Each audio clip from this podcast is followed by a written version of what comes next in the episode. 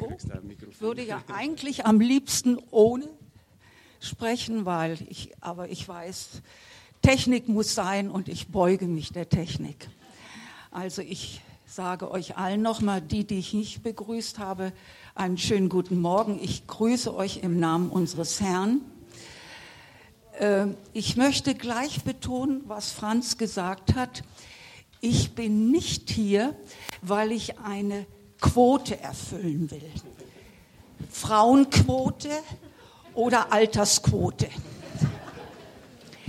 Ich bin einfach hier, weil der Herr mich herausgefordert hat. Und das liegt schon länger zurück, dass der Herr mich herausgefordert hat. Er hat mich nämlich mal gefragt, bist du bereit, aus dem Boot zu steigen? Ich weiß nicht, ob ihr euch vorstellen könnt, was aus dem Boot steigen heißt, aufs Wasser zu gehen. Und das war noch zu einer Zeit, als mein Christian lebte und ich dachte, ja, ich steige aus dem Boot an seiner Hand mit ihm zusammen. Dann wird es schon gehen. Aber der Herr hat es anders gemacht. Ich soll alleine aus dem Boot steigen. Und dieser Herausforderung will ich mich jetzt heute stellen.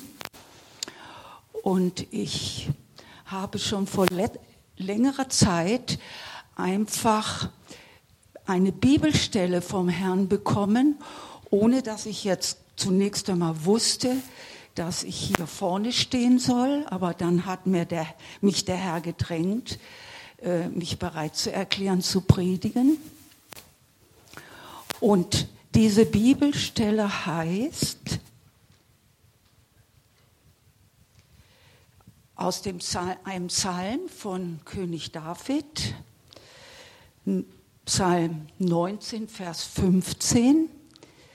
Herr, lass dir wohlgefallen die Rede meines Mundes und das Gespräch meines Herzens vor dir, mein Fels und Erlöser.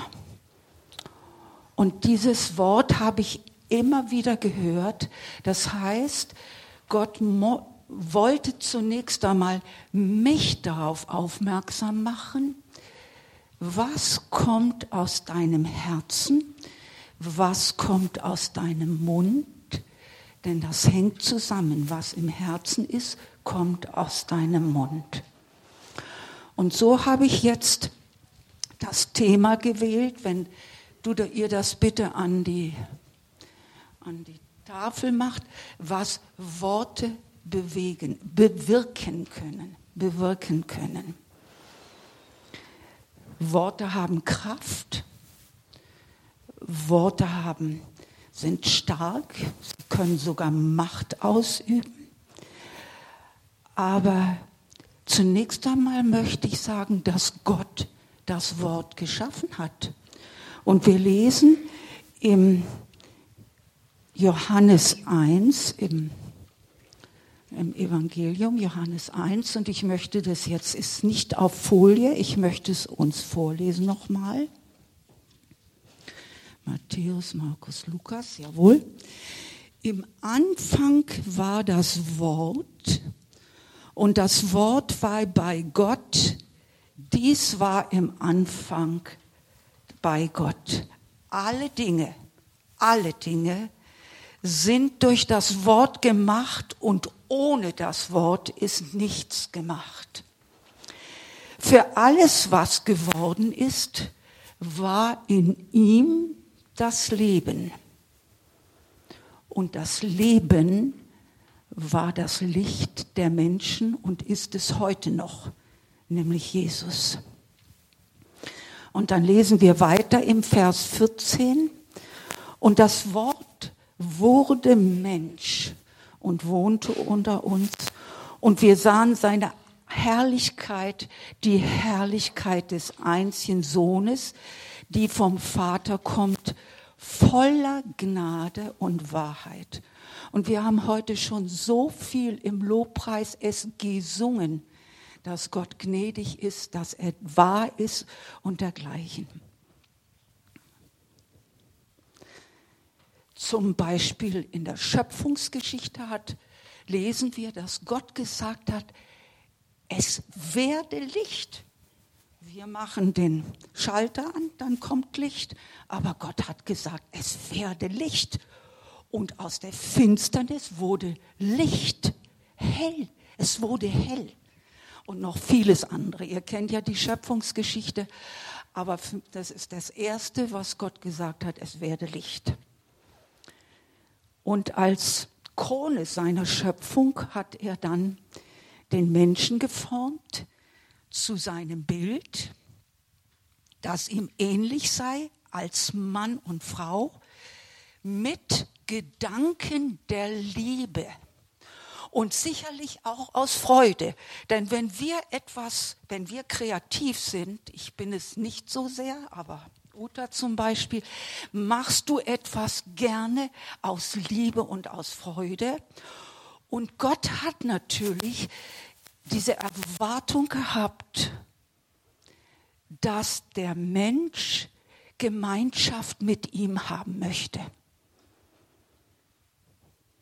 Er ist auch das Risiko allerdings eingegangen, Nein zu sagen. Ich will es nicht. Aber davon möchte ich nicht haben. Aber er möchte Gemeinschaft haben. Wie können wir Gemeinschaft haben? Mit Worten. Wir können auch Gemeinschaft haben, indem wir uns nur drücken, umarmen oder was auch immer, aber doch hauptsächlich mit Worten. Und Gott hat die ganze Schöpfung, die er geschaffen hat, hat er gesagt, es war sehr gut. Und das finde ich und schön. Und ich möchte uns ein, eine Stelle aus dem Psalm 139 vorlesen worin beschrieben wird vom, vom König David, wie wunderbar Gott, wir von Gott gemacht sind. Wir sind ihm nicht gleichgültig. Und ich möchte jedem sagen, ich weiß nicht, wie du es denkst, du bist bei Gott kein Zufall, dass du da bist. Du bist auch kein Unfall sondern du bist von Gott gewollt. Von Gott gewollt. Egal, ob Menschen dich wollten oder nicht. Und ich lese uns jetzt aus Psalm 139.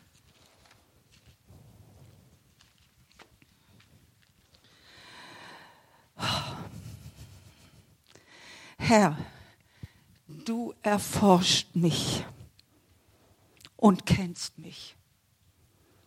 Ich sitze oder stehe auf, so weißt du es. Du verstehst meine Gedanken von ferne. Ich gehe oder liege, so bist du nun um mich und siehst alle meine Wege. Denn siehe, es ist kein Wort auf meiner Zunge, das du, Herr, nicht schon wüsstest. Von allen Seiten umgibst du mich und hältst deine Hand über mir. Diese Erkenntnis ist mir zu wunderbar, zu hoch, ich kann sie nicht begreifen. Du hast meine Nieren bereitet im Mutterleib. Du hast mich gebildet im Mutterleib. Ich danke dir dafür, dass ich wunderbar gemacht bin. Wunderbar sind deine Werke, Herr. Das erkennt meine Seele. Es war dir mein Gebein nicht verborgen, als ich im Verborgenen gemacht wurde, als ich gebildet wurde unter der Erde. Deine Augen sahen mich als ich noch nicht bereitet war. Und alle Tage waren in dein Buch geschrieben, die noch werden sollten und von denen keiner war. Ja, wir sind geliebt von Gott.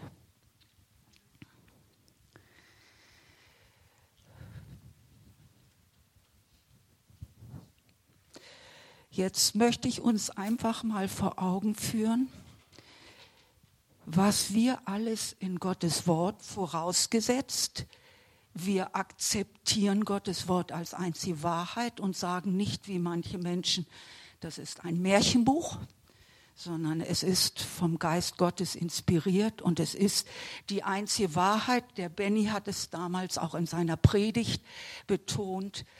Es ist die Wahrheit. Es ist die Wahrheit. Und was lesen wir jetzt, weil es ja um Worte geht, die etwas bewirken können, sollten oder es auch tun. Wenn ich jetzt die erste Folie haben darf, Hebräer 4, Vers 12. Das Wort Gottes ist lebendig und kräftig, schärfer als jedes zweischneidige Schwert und dringt durch, bis es scheidet Seele und Geist, auch Mark und Bein und ist ein Richter der Gedanken und Sinne des Herzens. Das heißt, Gottes Wort ist auch ein Spiegel für uns. Als nächstes äh, Psalm 33 bitte. Das ist jeweils immer die Luther-Übersetzung, da kenne ich mich am besten aus. Des Herrn Wort ist wahrhaftig. Wahrhaftig im Sinne von zuverlässig. Und was er zusagt, das hält er gewiss. Egal, ob du sagst nein oder ja, aber er hält es. Äh, zum Beispiel, was er seinem Volk Israel zugesagt hat, dass er es, nachdem er es zerstreut hat, weil es ungehorsam war, dass er es wieder zurückholt aus allen Ecken der Erde. Und er tut es. Wir sehen es vor unseren Augen. Dann das nächste, denn wenn er spricht, so geschieht's. Also Schöpfungsgeschichte zum Beispiel. Wenn er gebietet, so steht's da. Jesus als das fleischgewordene Wort, äh, haben wir gehört, zum Beispiel bei hm, der Stillung des Sturmes auf dem See Genezareth, wer gesagt hat, Sturm, schweige still. Er hat es gesprochen und es ist geschehen. Dann Psalm 119, Vers 104 und 105. Was macht Gottes Wort mit uns? Hier sagt der Psalmist, dein Wort macht mich klug. Darum hasse ich alle falschen Wege. Und das ganz bekannte Wort, dein Wort ist meines Fußes Leuchte und ein Licht auf meinem Wege. Das heißt, wenn wir in der Dunkelheit sind und wir dann eine Taschenlampe nehmen, dann können wir gehen. Aber ohne Licht, wenn alles dunkel ist, geht es nicht.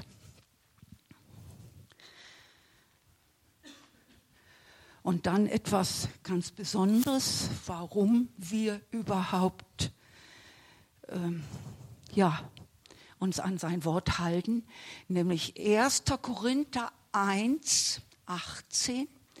Denn das Wort vom Kreuz ist eine Torheit denen, die verloren gehen. Uns aber, die wir selig werden, ist es eine Gotteskraft. Halleluja. Halleluja. Und wir wissen, das Wort vom Kreuz heißt, ich übergebe mein Leben Jesus, weil er für mich am Kreuz gestorben ist, für meine Sünden, für alles, was schief und krumm in meinem Leben gelaufen ist und auch für die Krankheit. Was lesen wir noch im zweiten Timotheus 3,16? Alle Schrift von Gott eingegeben ist Nütze zur Lehre, wenn wir praktisch eine Lehre machen, wollen wir ja auch einen Beruf dann erlernen zur Zurechtweisung, zur Besserung, das ist nicht so ein gutes Wort, zur Wiederherstellung, Veränderung und zur Erziehung. Danke, danke. Und im Jeremia sagt der Jeremia, der, der weinende Prophet wird er genannt, weil er im Namen des Herrn Gericht für sein, äh, zum Volk Gottes aussprechen musste, wobei Worte des Gerichts von Gott immer das Ziel haben, uns zurechtzubringen. Nicht um uns zu verdammen, um kaputt zu machen. Und das Volk hat damals nicht gehört. Und da bitte ich jetzt um Jeremia 15, 16 bitte.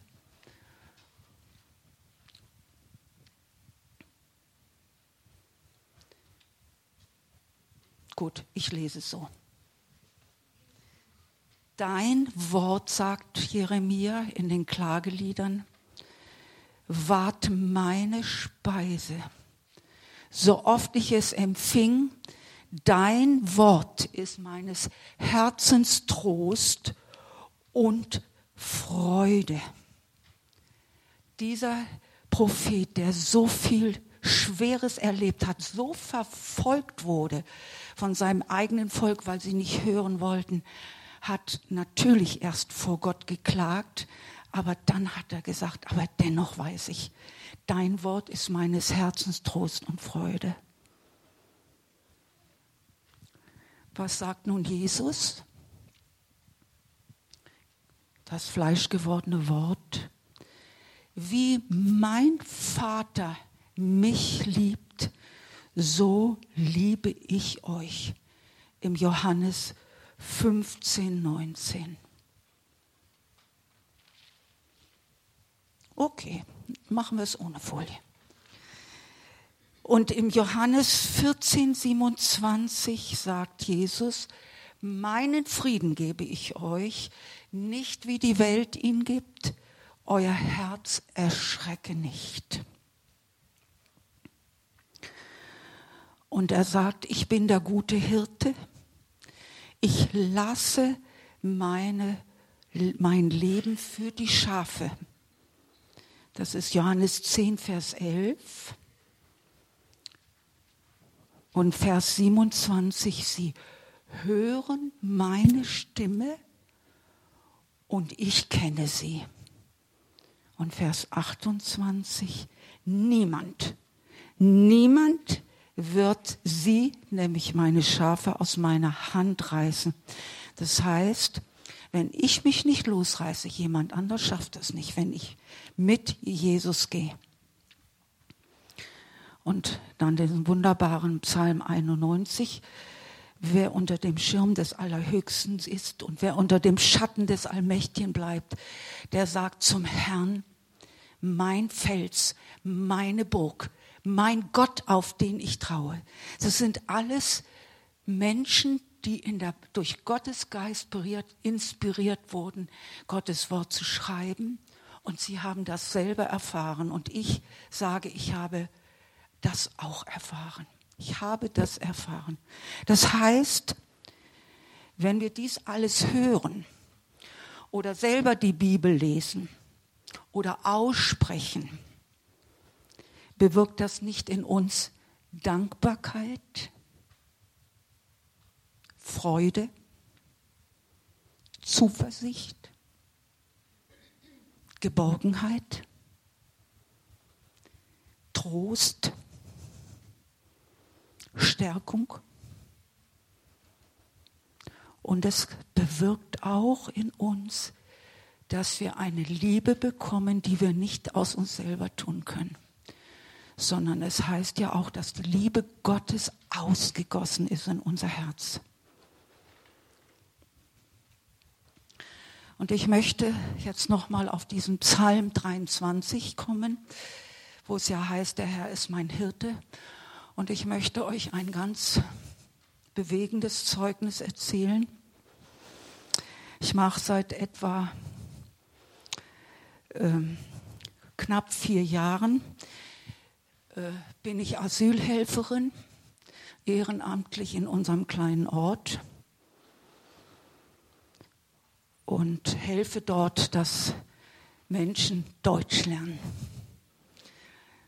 auch wenn ich nicht ausgebildet bin als Deutschlehrerin, aber ich helfe mit, dass sie lernen, die, dass sie Sprache lernen, natürlich eigentlich mehr so was für den Alltag anbelangt.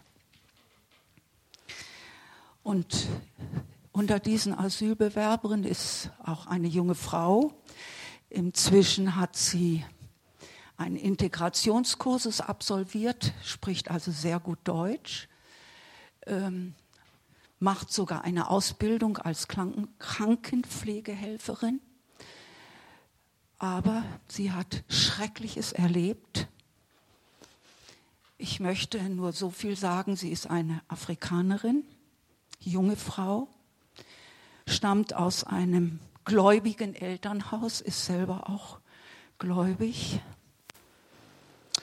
Und eines Tages sind Terroristen in ihr Dorf eingedrungen, in ihr Haus auch, um sie zu erschießen in der Nacht. Ein Jahr davor sogar in, sind sie in die Kirche gekommen und haben Menschen erschossen. Und jetzt bei diesem Ereignis war die einzige Möglichkeit, noch das körperliche Leben zu retten, indem sie aus dem Fenster sprang und zu Fuß flüchtete. Und im Zuge dieser Flucht wurde sie auch ab und zu mitgenommen von Leuten, weil sie raus weg wollte und auch von einem Mann in einem Auto. Und nach kurzer Zeit sagte dieser Mann, steig aus, ich will Geld von dir. Und da hat sie gesagt, ich habe kein Geld. Ich will Geld von dir. Mit Gewehr. Sie konfrontiert und da hat sie gesagt, ich habe kein Geld. Du siehst, ich habe kein Geld. Ihr Christen habt immer Geld. Gebt das Geld her. Und da hat sie wieder gesagt, nein. Und dann hat sie, hat er gesagt, ich erschieße dich jetzt. Und da hat sie gesagt, ja, ich akzeptiere es, aber bevor du mich erschießt, lass mich beten. Und sie hat angefangen, lass mich beten, wie mein Vater mich das gelehrt hat. Und sie hat angefangen, den Psalm 23 zu beten. Ich, der Herr ist mein Hirte. Nach kurzer Zeit sagt der Mann, dein Gott hat dir geholfen. Und hat losgelassen von ihr und hat sie sogar an die nächste Grenze gebracht. Solche Kraft kann Gottes Wort haben. Dein Gott hat dir geholfen. Halleluja. Jetzt ist die Frage, wir haben ja so viel gehört, was Gottes Wort bei uns bewirken kann, wenn wir offen sind, wenn wir nicht nur da hören und daraus, sondern es im Herzen bewegen und dann auch aussprechen. Aber was kommen dann so für Worte aus unserem Mund? Was auch im Herzen ist. Denn erst was Gedanken sind und dann sprechen wir es aus. Kommen Worte Gott gegenüber, Dank, Lob, Anbetung, Bitte um Vergebung oder ich vergebe und genauso auch den Menschen gegenüber. Danke. Danken wir für unsere Ehepartner? Danken wir für unsere Kinder? auch wenn es manchmal schwierig ist, denn Kinder sind eine Gabe des Herrn. Drücken wir Wertschätzung aus in, mit unseren Worten, Ermutigung, Trost. Und das Schöne ist, wenn so ein Baby weint und dann kommen tröstende Worte der Mama oder des Papas und das Kind wird ruhig ruhig, die Stimme, allein durch die Stimme. Oder liebevolle Ermahnung, liebevolle Ermahnung. Nicht also um dem anderen zu helfen und nicht niederzumachen. Ehrerbietung den Eltern gegenüber. Gott hat sie benutzt, damit wir körperliches Leben bekommen haben. Versöhnliche Worte. Wir haben ja gehört, dass es der Papst Franziskus in Kolumbien ist. Und die Menschen, die die Guerillas und die anderen Regierungstruppen, die sich über viele Jahre bekämpft haben, blutig bekämpft haben, dass sie einander versöhnen sollen, um Vergebung bitten und um Vergebung äh, und vergeben. Bitte um Vergebung. Da möchte ich euch eine Situation erzählen, die jetzt gerade kürzlich war. Der Herr ist über, Herr über Raum und Zeit. Ich war jetzt in Berlin zu einer Deutschlandkonferenz und das hat mit der Konferenz, was jetzt ich euch erzähle, gar nichts zu tun. Ich war nur an dem Ort in dem Fall. Und ich sitze in der Gemeinde in Berlin, wo diese Konferenz war. Und ich sehe eine Frau mehrmals an mir vorbeigehen, weil ich saß so an der Ecke. Eine Frau, die hier rechts und links Stummel an den Armen hatte. Ingrid, du wirst wissen, was das ist. Und ich wusste sofort, ist ein sogenanntes Kontergan-Kind. Und da hat plötzlich der Herr mit mir geredet. Geh zu ihr hin und bitte sie um Vergebung. Ich wusste sofort warum und ich werde es euch erklären, warum der Herr mich gebeten hat, sie um Vergebung zu bitten.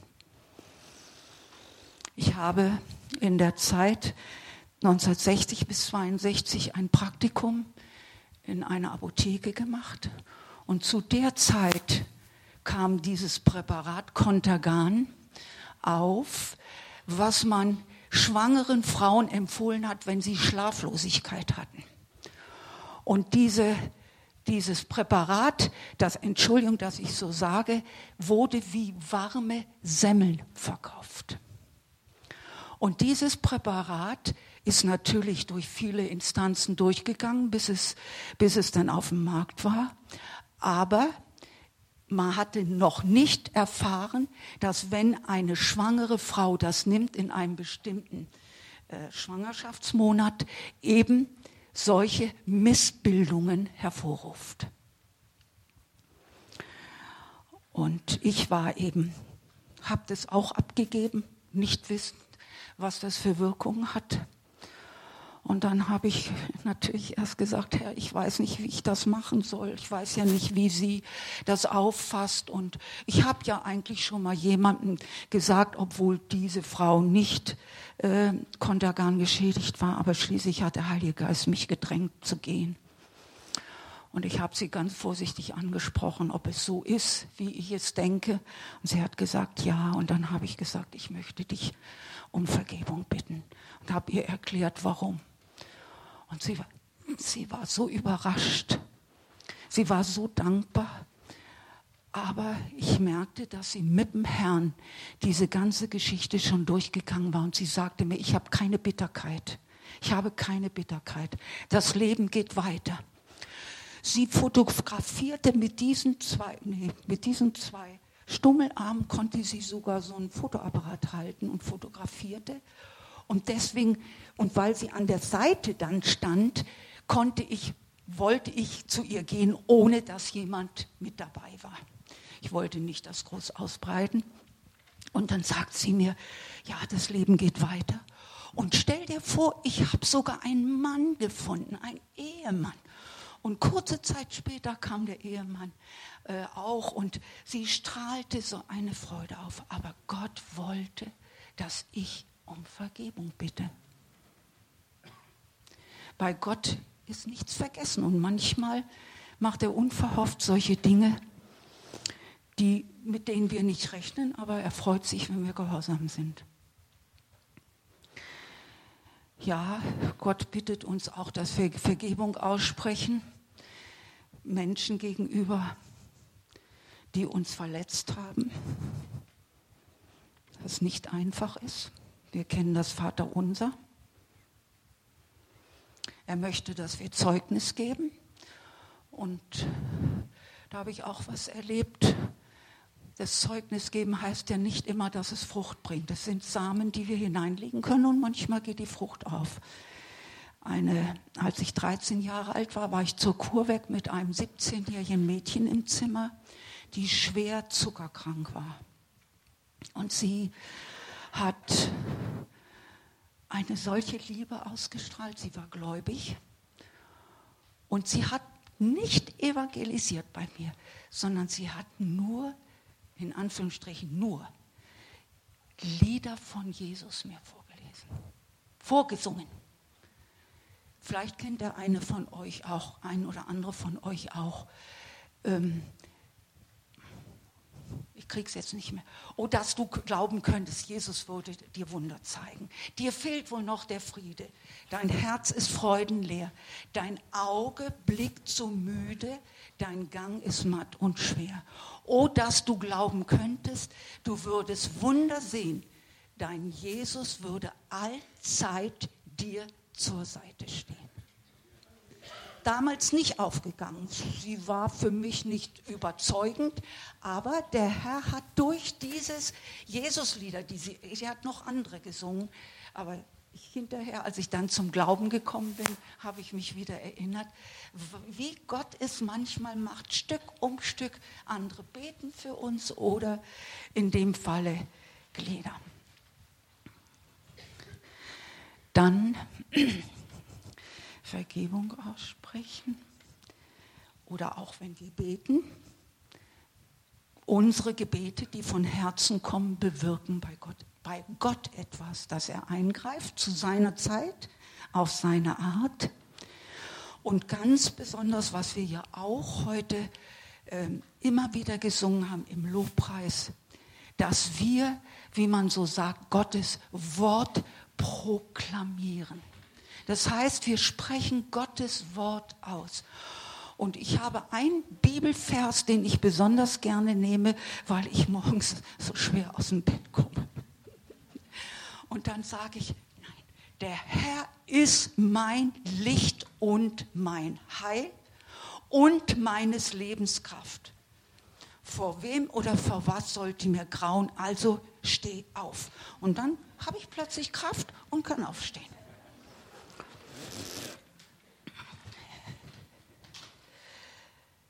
Ja, Gebet im Willen Gottes. Oder murren wir, kritisieren wir, richten wir. In Matthäus 7, Vers 1 steht, richtet nicht, denn ihr werdet gerichtet werden. Mit dem Maß, mit dem du misst, wirst du gemossen werden. Oder sind wir unzufrieden? oh, das passt mir nicht, das passt mir nicht. Oder klagen wir an? Ich habe angeklagt, Gott angeklagt, ohne dass ich sicherlich bewusst als Kind diese Worte ausgesprochen habe. Aber ich habe ihn angeklagt, dass mein Vater im Krieg gefallen ist, als ich ein Dreivierteljahr alt war. Und in einem Seelsorgegespräch hat das der Heilige Geist aufgedeckt, dass ich Gott um Vergebung bitten muss. Weil ich hatte den Eindruck, Gott hat mir meinen Vater genommen. Ich wollte das auch nicht wahrhaben. Aber er, er macht keine Fehler. Und dass mein Vater gefallen ist, ist nicht Gottes Absicht gewesen, sondern Menschenabsicht. Oder haben wir verletzende Worte, ablehnende Worte oder sind sie auf uns gelegt worden, besonders in der Kindheit, weil das ganz, ganz viel Auswirkungen hat? Oder zweifeln wir an Gottes Wort? Sollte Gott gesagt haben, stimmt das wirklich? Das war ja schon, wie die Schlange das gemacht hat und Adam und Eva verführt hat. Und ich komme noch mal auf dieses Wort Festlegung. Das heißt, ich sage etwas nie oder immer. Nie macht, ist das so. Nie. Und da gibt es, habe ich in einem Seelsorgebuch gelesen von John und Paula Sanford, einem amerikanischen Seelsorge-Ehepaar, die einen Fall beschrieben haben, dass eine Frau, eine Ehefrau zu ihnen in die Seelsorge kam und ihre Not klagte, warum sie keinen Jungen bekommen konnte. Immer wenn sie schwanger war, mit einem Jungen war ein Abgang. Und sie haben dann gebetet mit ihr und der Heilige Geist hat aufgezeigt und sie an ein Ereignis erinnert, nämlich dass sie einen Bruder hatte, der sie immer geärgert hat und gegen den sie so ärgerlich war, den sie fast gehasst hat, weil er sie immer, immer bloßgestellt hat und so weiter. Und sie eines Tages mal so voller Wut äh, spazieren ging irgendwo und gesagt hat, Gott, ich will nie, nie einen Jungen haben. Und das hat Auswirkungen gehabt. Sie hat immer sind die Jungs Fehlgeburt gewesen. Aber preis dem Herrn, es gibt Vergebung, es gibt Heilung, es gibt Wiederherstellung. Und sie hat dann im Beisein dieses Seelsorge-Ehepaars um Vergebung gebeten für diesen Ausspruch und hat das widerrufen. Und kurze Zeit später ist sie schwanger geworden mit einem Jungen. Also es kann auch verheerende Auswirkungen haben, denn Worte können töten. Auch Worte, die auf uns gelegt werden, gerade in der Kindheit. Aber es gibt immer einen Weg raus mit Jesus. Wir können da rauskommen. Wir können sagen, Herr, ich vergebe dieser Person. Oder wenn ich es selber gemacht habe, ich bitte um Vergebung, wenn es möglich ist noch, wenn die Person lebt. Ich habe meiner Mutter gegenüber vier Wochen vor ihrem Tod, ohne dass ich wusste, dass sie sterben wird, sehr verletzende Worte gesagt. Aus Eifersucht, dass sie sich mehr um meine Schwester kümmert als um mich. Und das stimmte überhaupt nicht. Meine Mutter hat nichts gesagt. Und kurze Zeit später starb sie, weil ich nicht einmal, damals war ich nicht gläubig, nicht einmal gemerkt habe, wie ich meine Mutter verletzt habe. Und das hat mich dann, als ich starb, sehr, sehr viele ja, schlaflose Nächte gebracht, weil ich irgendwo spürte, da, da hast du was falsch gemacht. Das hättest du nicht sagen dürfen. Das hat ihr wehgetan. Und erst Jahre später, als ich dann zum Glauben kam, habe ich wirklich in einem Seelsorgegespräch um Vergebung gebeten vor Gott, aber ich konnte es ihr selber nicht mehr sagen.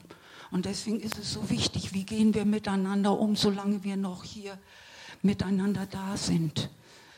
Und dann hat die Seelsorgerin so nett gesagt, weißt du, du kannst es deiner Mutter nicht selber sagen, aber Jesus wird es ihr sagen.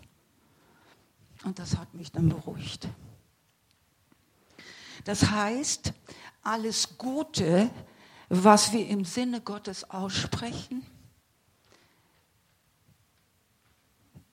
erfreut Gott, wird uns zum Segen und tut natürlich dem anderen wohl.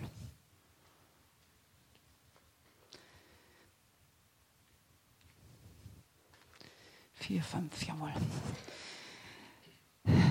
Denn Jesus sagt ja auch, ich weiß nicht, ob wir jetzt wieder die Folie bekommen können, aber sonst braucht, muss es nicht so sein. Äh, eben ganz klar nochmal zu uns, wovon das Herz voll ist, mit dem fließt der Mund über. Und er sagt auch, Wir müssen Rechenschaft ablegen einmal vor Gott für jedem, für jedes Nitz, nichtsnutzige Wort. Und was sagt Jesus noch? Nicht was zum Mund eingeht, macht euch unrein, sondern was aus dem Mund rauskommen kann. Aber er sagt auch, Jesus, wenn sie euch in Matthäus 10, Vers 19, jetzt im Hinblick auf Verfolgung, aha, wenn sie euch nun überantworten werden, so sorgt nicht, wie oder was ihr reden sollt, denn es soll euch zu der Stunde gegeben werden, was ihr reden sollt. Und da habe ich auch ein ganz besonderes Zeugnis ge, äh, gelesen in einem Buch von Derek Prinz. In einer Zeit, als englische Soldaten gläubige Schott, Schotten äh, äh, verfolgt haben, unnachgiebig verfolgt haben, wo ging eines Tages ein schottisches Mädchen äh, zur Versammlung und auf dem Wege dorthin, zur Gebetsversammlung, auf dem Weg dorthin, wurde sie von einem englischen Soldaten angehalten und gefragt, wo gehst du hin? Was sagst du jetzt? Sie hatte Angst für sich selber und auch für die Geschwister. Und sie hat gebetet, denn sie wollte ja nicht lügen, also was sage ich jetzt? Und auch nicht die Glaubensgeschwister verraten. Und nach einem verzweifelten Gebet zu Gott bekam sie von Gott die Antwort, was sie sagen soll. Und sie sagte, mein ältester Bruder ist gestorben und ich gehe in das Haus meines Vaters, um zu hören, wie das Testament verlesen wird. Das ist doch genial, oder? Das kannst du doch eigentlich gar nicht selber, kommst du doch nicht drauf, sondern das ist doch Gott, der Heilige Geist, der ihr das gegeben hat. Und jetzt möchte ich uns noch ein paar Bibelverse bringen, wo, wo eben uns die Bibel anweist, was wir tun oder nicht tun sollen. Philippa 2, Vers 14 bitte. Tut alles ohne Murren und ohne Zweifel. Ähm, Jeremia hat in den Klageliedern gesagt, was murren denn die Leute im Leben? Ein jeder murre gegen seine Sünde. Das ist ein Murren, was erlaubt ist. Kolosser 3, Vers 8 und 9. Nun legt alles ab von euch Zorn. Und wenn wir zornig sind, soll aber die Sonne nicht untergehen, ehe das wieder, wieder behoben ist. Grimm, Bosheit, Lästerung, schandbare Worte aus eurem Mund. Belügt einander nicht, denn ihr habt den alten Menschen mit seinen Werken ausgezogen. Und Prediger 5 bitte, Vers 1, sei nicht schnell mit deinem Munde, und lass dein Herz nicht eilen, etwas zu reden vor Gott, denn Gott im Himmel und du auf Erden ist im Himmel und du auf Erden. Darum lass deiner Worte wenig sein. Das heißt, ich habe es so verstanden, dass wir aufpassen müssen, was wir Gott versprechen. Denn Gott nimmt uns ernst. Was er verspricht, hält er. Können wir das auch? Und Gott hat mich einmal gefragt, vielleicht kennt, kennen die älteren Geschwister noch diesen Chorus, ich bin entschieden zu folgen Jesus, niemals zurück. Und die nächste Strophe, und wenn niemand mit mir geht, niemand mit mir geht, doch will ich folgen. Und Gott hat mich gefragt, du singst das, meinst du das auch so?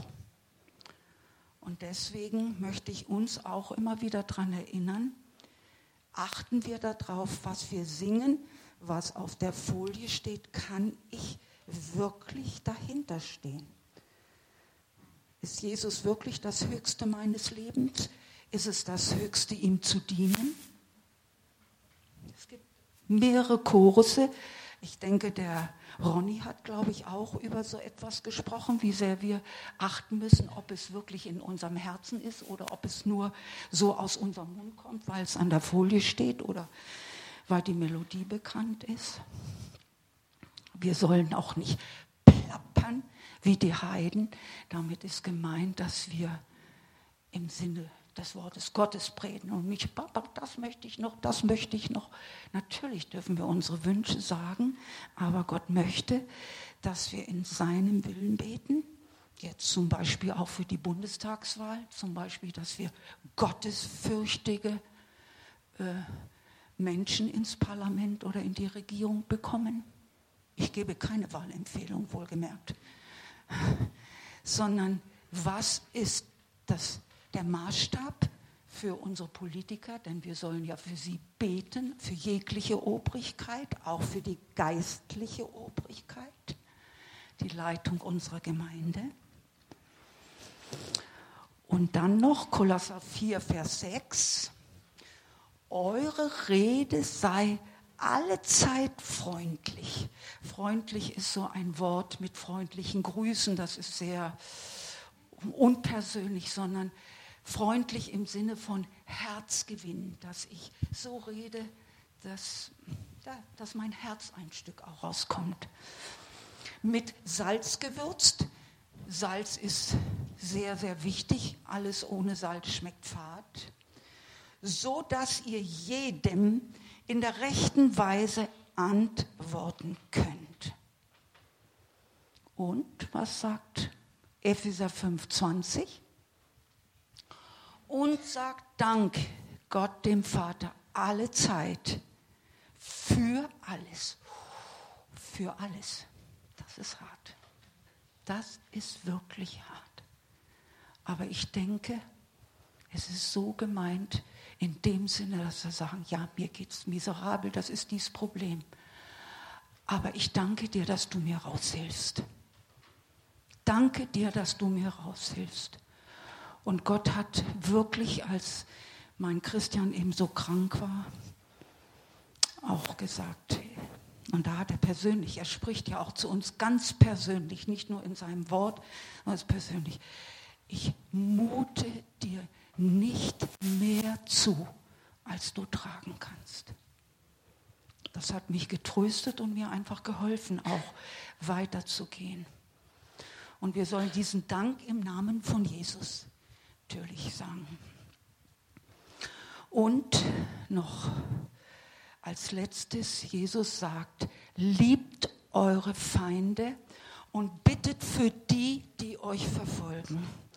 Und ich möchte euch einen Brief vorlesen. Da ist er. Äh, der ist in meine Hand gekommen und ich danke dem Herrn dafür. In den Vergangen, ich lese jetzt die Überschrift. In den vergangenen Jahren ist in Ägypten die Gewalt gegen Christen eskaliert. Und viele von euch wissen das, was da mit den koptischen Christen passiert ist.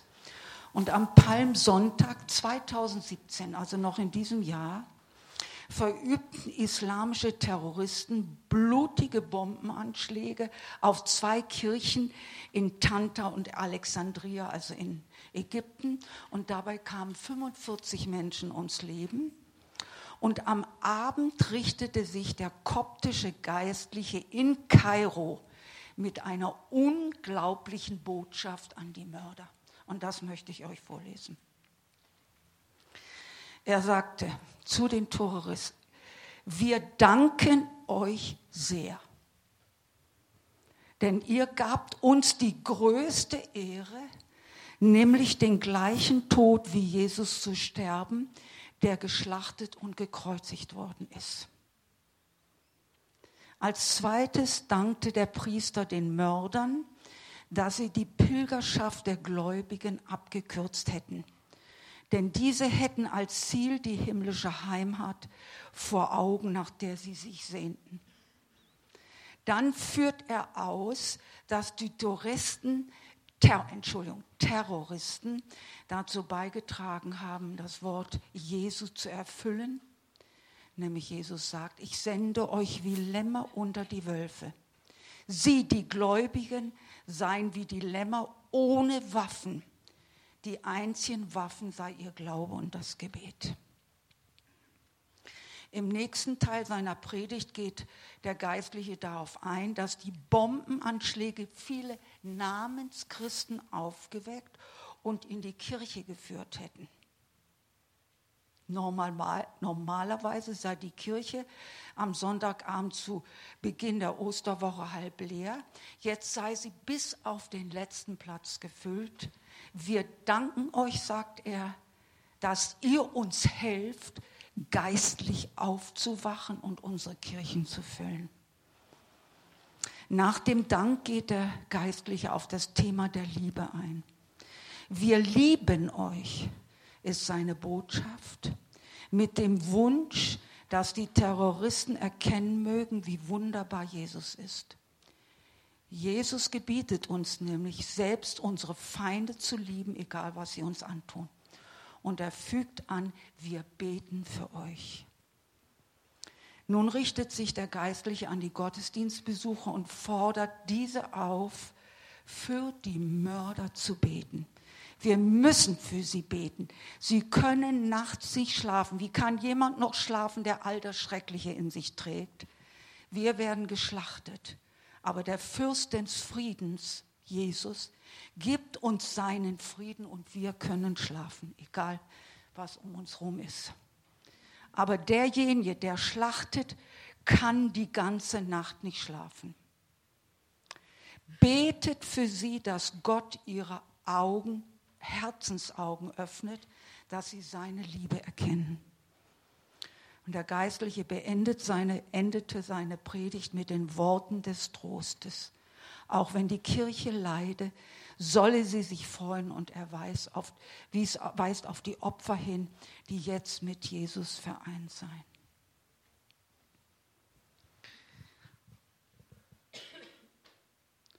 Und jetzt zum Schluss möchte ich nochmal sagen, was David auch in dem Psalm 141, Vers 3 sagt.